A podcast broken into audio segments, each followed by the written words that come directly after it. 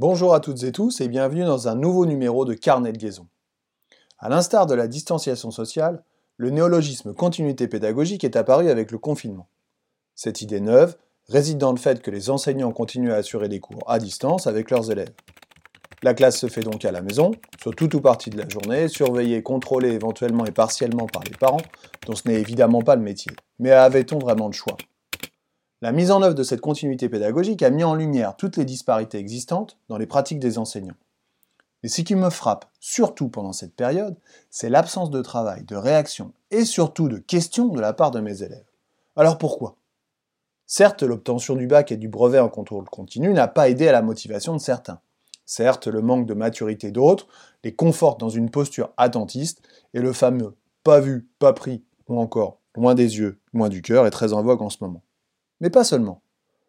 Peut-être parce que cette continuité pédagogique, aussi soutenue et intense soit-elle, ne pourra jamais remplacer le contact réel entre un enseignant et ses élèves.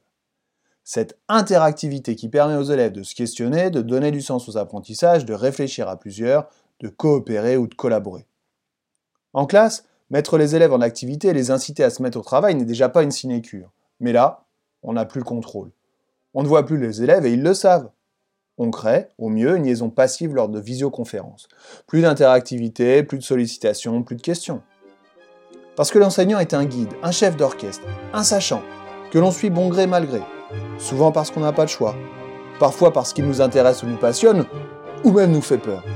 Mais on le suit, lui et sa personnalité, ses atouts, son programme, ses séances et ses séquences préparées et réfléchies. Et ce n'est pas pour rien qu'on parle de mise en activité des élèves. Mise en activité intellectuelle des élèves. C'est une vraie mission, une vraie difficulté et un vrai enjeu d'apprentissage. Cette période montre, si tant est qu'il lui fallu encore le démontrer, que l'enseignement est un métier, parfois un art, mais c'est un tout. Enseigner ne s'improvise pas. Et dispenser un enseignement de qualité tient autant au contenu qu'à la manière de le transmettre. C'est un métier de créateur, d'acteur, d'influenceur aussi, puisque c'est un mot à la mode. Alors oui, s'il n'y a plus d'interaction physique, le jeune, l'ado, ne fait plus, ou moins.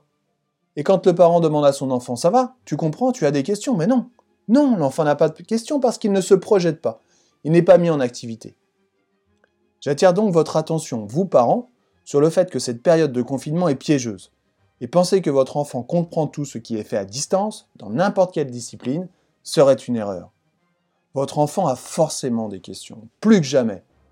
Mais encore faut-il pouvoir les faire émerger. Enseigner est un métier, disais-je. Alors parents, ne lâchez pas prise. Aidez vos enfants dans la mesure du possible. Suivez-les, encadrez-les, pour ne pas que les semaines passant, les savoirs et l'entraînement intellectuel s'amenuisent. L'idée est que votre enfant retourne à l'école, tôt ou tard, disponible pour être à nouveau mis en activité. Nous y arriverons tous ensemble. Dans mon prochain numéro, nous nous intéresserons à la pérennité de cette continuité pédagogique. Que restera-t-il des pratiques utilisées actuellement à l'issue du confinement? Si vous avez aimé cette chronique, n'hésitez pas à liker, commenter, partager. Je vous souhaite une bonne semaine et d'ici là, prenez soin de vous.